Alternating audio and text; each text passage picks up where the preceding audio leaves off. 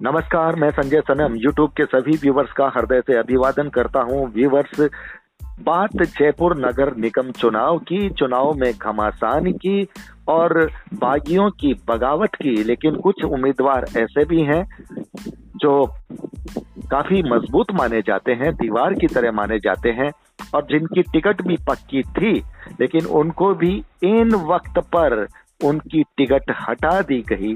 लेकिन वो बगावत के रूप में दंगल में नहीं है, पर उनके मन में क्या चल रहा है? आइए, चलते हैं। एक ऐसी ही मोहतरमा से बात करते हैं जो भारतीय जनता पार्टी, राजस्थान, ये जयपुर के रूप में अगर मैं कहूँ तो काफ़ी कद्दावर, काफ़ी मज़बूत और काफ़ी आक्रामक मानी जाती है। जी हाँ मैं बात कर रहा हूँ सविता मरोड़िया जी की, जो कि पूर्व पार्षद, पूर्व जिलाध्यक्ष रही हैं और इस बार इनको वार्ड नंबर 136 से इनकी टिकट पक्की मानी जा रही थी। और खबर तो यहाँ तक भी है कि अखबारों में भी इनका नाम आ गया था। लेकिन उसके बाद इन वक्त पर इनकी टिकट इनके हाथ से निकल गई। चलिए पूछते हैं। सविता मरोड़िया जी इस वक्त हमारे साथ फ़ोन लाइन पर। सविता जी। हाँ जी नमस्कार संजय जी। नमस्कार सविता जी कैसा लग रहा है? टिकट हाथ से निकलने का दर्द है? नहीं ऐसा कुछ नहीं है बहुत अच्छा लग रहा है। क्या बात है? तो मैडम आपने बगावत नहीं की?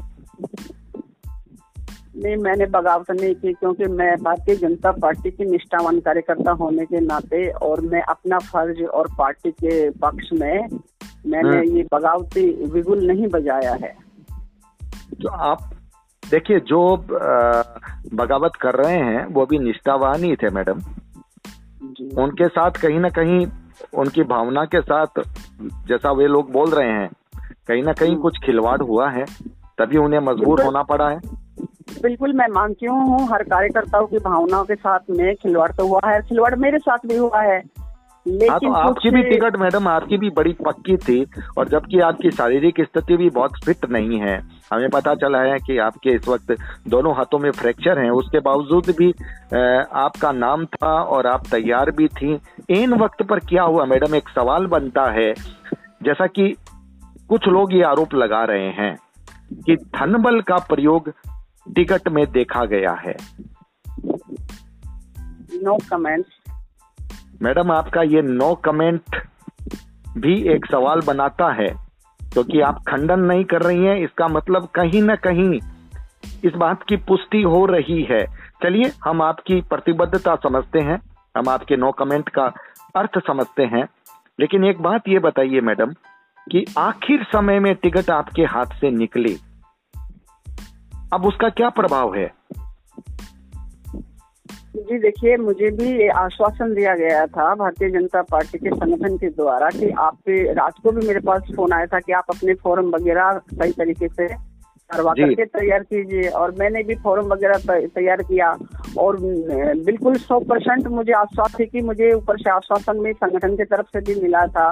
लेकिन एन वक्त पाँच मिनट के अंदर क्या परिवर्तन आया, ये मैं भी अभी तक नहीं समझ पाई हूँ कि क्या सोच करके मेरा टिकट काटा गया, मुझे क्यों नहीं टिकट दिया गया। लेकिन मैं एक तरफ़ ये भी सोचती हूँ कि हो सकता है जो कुछ होता है अच्छे के लिए होता है, पार्टी संगठन ने कुछ और मजबूताई के लिए कुछ अलग देने के हिसाब से या कुछ और तरीके से मेरा टिकट काटा है। इसलिए मुझे वो मानसिक तनाव है, पीड़ा है, लेकिन ठीक है, थोड़ी देर के लिए मानती हूँ, पर फिर भी नहीं मैडम अगर अगर पार्टी संगठन कुछ और सोचता तो आपको पहले से ही कह देता। आपको रात को आश्वासन देना और सुबह आपका टिकट शाम को आपका टिकट कट जाना ये आश्वासन है या यहाँ पर कुछ कुछ हुआ है? राजनीति में राजनीति हो जाती है अपने ही लोगों के साथ ऐसा आपको नहीं लगता? बिल्कुल ये तो बात सही है कि मैं राजनीति का शिकार तो हुई हूँ कुछ अपने लोगों के ही द्वारा। कुछ अपने ही लोगों के द्वारा राजनीति का शिकार हुई हूँ। एक बात है सविता जी आपको बहुत आक्रामक माना जाता है बहुत मज़बूत माना जाता है। सविता मरोड़िया चुप रह जाएगी। लोगों को हजम नहीं हो रहा। वजह क्या है? क्या कोई विजन और बड़ा है? देखिए ये ये जो समझे जी जो निगम चुनाव है ये एक बहुत छोटे से चुनाव है ठीक है? ये एक कार्यकर्ताओं को संतुष्ट करने वाला चुनाव है। बड़ी हाँ। हर कार्यकर्ता के मन में एक होता है कि मैं भी भाई गरीब बिछा हूँ झंडा उठा रहा हूँ कभी अगर वार्ड में ऐसा आया तो मुझे भी नेतृत्व करने की क्षमता मिलेगी लेकिन हाँ। मेरा विजन कुछ हो रही है मैं यहाँ नगर निगम चुनाव तक सीमित रहने वालों में से नहीं हूँ मैंने बगावती बगावत करने के लिए या ऐसा नहीं मैं बगावत नहीं कर सकती थी मैं कर सकती थी लेकिन क्या है कि मेरे मेरा विजन खाली नगर निगम तक नहीं है मेरा विजन बहुत आगे तक है मैं उस सोच के साथ में अपना धैर्य के साथ में मैं अपने विजन तक देखने में मैं अपनी मुझे मैं समझ पा रहा हूँ मैं समझ पा रहा हूँ आपका इशारा 2022-23 की तरफ़ है जब जब एमएलए यानी विधानसभा की का चुनाव होगा आप शायद उधर का संकेत दे रहे हैं। लेकिन मेरा सवाल बनता है, सविता जी, अगर वहाँ पर भी आखिर वक्त में आपके साथ ऐसा हो गया, या धन बल का प्रयोग हो गया, और कुछ स्वाभिमानी होते हैं जो धन बल के प्रयोग में नहीं आते, वो अपनी, अपने मॉरल, मॉरलिटी के साथ जन समर्थन के साथ चुनाव लड़ते हैं तो उस वक्त भी अगर आपके साथ बाई दो ऐसा हो गया, जैसा कि लोग आरोप लगा रहे हैं कि दोनों पार्टियों में भी धन बल का प्रयोग हुआ है। भारतीय जनता पार्टी में हुआ है। ये भारतीय जनता पार्टी के कार्यकर्ताओं को रास नहीं आ रहा लेकिन कड़वी सच्चाई वो खुद जब कहते हैं तो उसे स्वीकारना भी पड़ता है। मुझे ये बताइए सविता जी अगर ए, इसका विधानसभा के चुनाव में भी अगर आपके साथ ऐसा हो जाए तब क्या सविता मरोड़िया घर पर बैठ जाएगी? जी नहीं बिल्कुल नहीं बैठेगी अगर मेरा विजन है और हम्म। मैंने ये ठान लिया है ठीक है हम्म। मैं तीन साल का वक्त है मैं मेहनत करूँगी मैं फ़ील्ड में जाऊँगी मैं हम्म। जनता के बीच में जाऊँगी मैं अपने बात उनसे रखूँगी अगर अगर मेरे फिर भी अगर मेरे साथ कोई धोखा होता है तो मैं ये आज ताल ठोक के कहती हूँ आपको कि मैं बिल्कुल घर पे नहीं बैठूँगी मैं जनता के बीच में जा करके मैं चुनाव ज़रूर फाइट करूँगी बिल्कुल, ये आपने बात कही कि जन समर्थन के साथ आप उतरेंगे। लेकिन अभी तीन साल का वक्त है, पहले आप अपने आप को विश्वास में ले रहे हैं, जनता का आशीर्वाद ले रहे हैं और उनका आशीर्वाद, उनका विश्वास मिलता है, तब आप जो है जन समर्थन के साथ उस वक्त चुप नहीं रहेंगी। ये सविता मरोड़िया का बड़ा संदेश जा रहा है, क्योंकि हो सकता है कई लोगों के मन में ये बात रही है कि सविता मरोड़िया आखिर घर पे कैसे बैठ गई? सविता जी आपके बारे में ये भी कहा जाता है कि आप अगर घर बैठे चुनाव लड़ती तो आपका वार्ड नंबर 136 निकल जाता। हाँ। और बिल्कुल आसपास के दो वार्डों पर भी उसका प्रभाव पड़ता ये भी लोग कहते हैं। आ, तो आप के नहीं लड़ने से कहीं आपके वार्ड को नुकसान तो नहीं होगा? देखिए ये बात मैं अगर ये बात आपको लग रहा है आपने सुना है तो मेरे लिए तो बहुत ही स्वाभिमान की बात है। जिस वार्ड से मैं लड़ती बड़े मैं अच्छे मतों से जीतती ये भी तय है। और जो तीन वार्डों की जो आप बात कर रहे हो ना संजय जी क्योंकि वो मेरा पर्सनल वार्ड ही रहा है। मेरा जब मैंने पहली बार पार्षद थी तो वार्ड नंबर बयालीस था जिसकी हम्म। मैंने मैं पार्षद थी। तो मैं मैं वो हवाई पार्षद नहीं थी। मैं हम्म। धरातल से जुड़ी हुई पार्षद थी। मैंने लोगों के दिल में जगह बनाई है। और मैंने मैंने लोगों के दिलों में वो परिवार की तरह जगह बनाई है। मैं लोगों के सुख दुख में हमेशा साथ खड़ी रहती थी। और जब मैं पार्षद थी तो मैंने सत्ताईस करोड़ का काम किया था। आज दस साल से इस हम्म। वार्ड में आप आकर के देखेंगे तो आज भी मेरे करवाए हुए विकास कार्यों की ही तारीफ़ हो रही है और वो ही काम आज तक चले हुए हैं। तो नेचुरल है कि फ़र्क तो पड़ता ही है क्योंकि पब्लिक आते हैं हवाई उससे चले जाते हैं। मैं आज मैं पाँच साल पार्षद नहीं थी फिर भी मैं लोगों के साथ जुड़ी हुई थी। आज मेरे लाइट नहीं है तो मैं लाइट के लिए फ़ोन करती थी। पानी के लिए मैं लड़ती थी लोगों के कनेक्शन करवाने के लिए मैं लड़ती थी। हर तरीके से भी जो भी है। तो ये एक मैं परिवार की तरह इस वार्ड के साथ रह रही थी तो बिल्कुल नो डाउट कि उससे दो तीन सीटों का फ़र्क तो पड़ता ही होगा। अब मुझे बताइए जनता की तरफ़ से भी मांग आई होगी? आपके पास भी लोगों ने फ़ोन कॉल्स किए होंगे। ये बिल्कुल बिल्कुल तीन तीन दिन से मेरे घर के ऊपर कार्यकर्ताओं ने मुझे पूर्ण रूप से घेरा हुआ था हम्म। और उनका एक ही डिमांड था कि मैडम एन तैन करके आप कैसे भी करके एक बार आप खड़े हो जाओ बाकी काम हमारा। जब पार्टी ने आपके लिए नहीं सोचा तो आप पार्टी के लिए क्यों सोच रही हो? तो मैंने बड़े सावधानी के साथ उन, मेरे जो भाई थे, बहन थे, मैंने उनको समझाया। कोई बात नहीं, पता नहीं क्या, कई बार ऐसा होता है, पार्टी की कोई मजबूरी होती है या नेताओं की कोई मजबूरी हो जाती है। अगर कुछ सोच करके उन्होंने टिकट नहीं दिया तो कोई बात नहीं है। लेकिन अपन पार्टी के निष्ठावान कार्यकर्ता है, अपन पार्टी से बगावत नहीं कर सकते, क्योंकि हमें तो ये सिखाया गया है, हमें तो ये पाठ पढ़ाया गया है कि पहले राष्ट्र है, फिर पार्टी है, फिर हम स्वयं है। तो हम अपने लिए नहीं सोचते हैं, हम आम, पहले तो हम राष्ट्र के लिए सोचते हैं, फिर हम पार्टी के लिए सोचते हैं, फिर हम सोचते हैं अपने लिए। तो आज भी कार्यकर्ताओं के अंदर ये दर्द बना हुआ है। सविता जी, मुझे एक बात बताइए कि जिस पार्टी के लिए ये कहा जाता हो, एक साख बनी हुई हो, कि यहाँ पैसा नहीं चलता, यहाँ श्रेष्ठता चलती है, यहाँ व्यक्ति का व्यक्तित्व चलता है, काबिलियत चलती है उस पार्टी में अगर कहीं धनबल का प्रयोग हो जाए नो कमेंट नो कमेंट समझ रहा हूँ मैं। पार्टी के प्रति प्रतिबद्धता आपको कुछ छिपाने के लिए भी शायद मजबूर कर रही होगी लेकिन कुछ खबरें छिपाने से भी छिपती नहीं है। कहीं ना कहीं दबे स्वर से बाहर निकलती है और पार्टी के ही लोग खुल्लम खुल्ला भी आरोप लगा लेते हैं। चलिए सविता जी इस सवाल से बाहर निकलते हैं और एक नए सवाल पर आते हैं। मुझे ये बताइए पार्टी में वी फैक्टर यानी वसुंधरा राजे सिंधिया जी अभी अनुपस्थित हैं काफ़ी ये नवरात्रा का उत्सव चल रहा है तो वो शायद जयपुर में नहीं है। उनकी अनुपस्थिति का क्या इफ़ेक्ट पड़ रहा है? आप क्या महसूस करती हैं? देखो मैडम क्या नवरात्रा की पूजा नौ दिन तक करती हैं ठीक है? और नवरात्रा जैसे समाप्त होंगे मैडम अपने परिवार में अपने घर यहाँ आएँगी और वो। देखेंगी बाकी अनुपस्थिति वाली ऐसी कोई बात नहीं हमारा पार्टी हमारा संगठन हम्म। क्या कहते हैं वार्ड से लेकर के और प्रदेश तक हम सब यूनिट हैं ऐसा कुछ नहीं है कि नहीं है मैडम आएँगी और संभालेंगी जयपुर को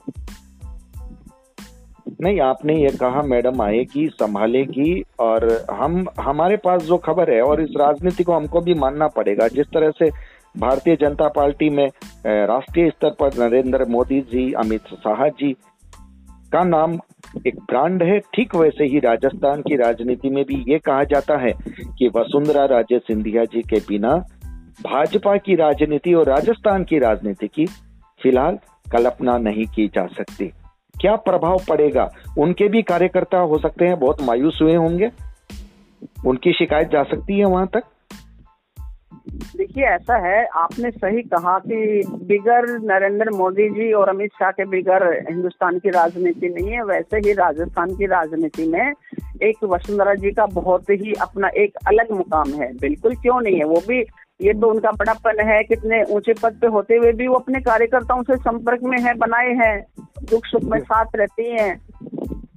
चलिए, ये बात भी आपने कही कि उनका भी अपना एक मुकाम है और सविता जी, आपने एकदम खुल्लम खुल्ला आज एक बात कह दी है कि नगर निगम के चुनाव में सविता मरोड़िया चुप रह गई, इसका मतलब ये नहीं है कि पार्टी संगठन एक गलती को पुनः दोहराए। यानी जब विधानसभा की बात होगी, तब जन समर्थन के आधार पर फिर जन समर्थन यानी जनता की आवाज़ ही आपका मुकाम होगी और वो ही आपका आधार होगी वो ही आपकी प्राथमिकता होगी। आपने अपनी बात कह दी उससे। मुझे लगता है कि बहुत सारे लोग, जो पार्टी के कार्यकर्ता भी हैं, आपके क्षेत्र की जनता भी हैं, उनके मन में कोई सवाल अगर उठ रहा था कि सविता जी चुप क्यों रही? दूसरे कार्यकर्ताओं की तरह उन्होंने ताल क्यों नहीं ठोकी? तो हो सकता है आज आपकी बात से, आपके संदेश से उनको भी जवाब चला जाए और कहीं ना कहीं पार्टी के संगठन के उन नेताओं को भी जवाब चला जाए, जो किसी न किसी रूप में टिकट काटने में न सिर्फ़ आपके लिए बल्कि दूसरे कार्यकर्ताओं के लिए भी जिनकी भूमिका रही है। क्योंकि अगर कार्यकर्ता असंतुष्ट हैं तो फिर नेताओं की नेतागिरी ज़्यादा दिन तक नहीं चल सकती। ये कार्यकर्ता कह रहे हैं। सविता जी, आप हमसे जुड़े, इसके लिए बहुत बहुत शुक्रिया। कोई खास संदेश देना चाहेंगे पार्टी पार्टी के कार्यकर्ताओं, जयपुर की जनता को कुछ खास संदेश देना चाहेंगे? बिल्कुल, मैं भारतीय जनता पार्टी के समस्त कार्यकर्ताओं को हाथ जोड़ के निवेदन करना चाहती हूँ। देखो, टिकट तो मांगने वाले हज़ार होते हैं, लेकिन टिकट तो अभी ढाई सौ आठ है तो ढाई सौ लोगों को ही मिलेगी। और मांगने का हक सबको है। जिनको मिल गई है, आप अपने निष्ठा के साथ में, अपने धर्म के साथ में पार्टी को, उन कार्यकर्ताओं को जिताइए, भारतीय जनता पार्टी का कमल खिलाइए और नगर निगम जयपुर में भारी मतों से जयपुर में के अंदर बीजेपी के दोनों बोर्ड में अपना महापौर बनाए। बस मेरी इतनी सी अपील है। क्या बात है सविता जी? अपने दर्द को बखूबी छिपाना आप जानती हैं। ये तो बिल्कुल साफ़ लग रहा है। उस दर्द को छिपा करके भी आपने पार्टी के पक्ष में बहुत बड़ी अपील की है जबकि कोई चीज़ हाथ आते आते रह जाए तो व्यक्ति का दर्द बहुत गहरा होता है पर आपने बड़ा संयम और धीरज यहाँ पे दिखाया। एक सवाल सविता जी अब मुझे याद आ रहा है कि जनता की तरफ़ से भी एक बात आ रही है कि गली गली में पार्षद दिखेंगे। इतने वार्ड बन गए हैं कि एक पार्षद की जो महता है वो भी कहीं ना कहीं कम हो गई है। इसकी वजह क्या है?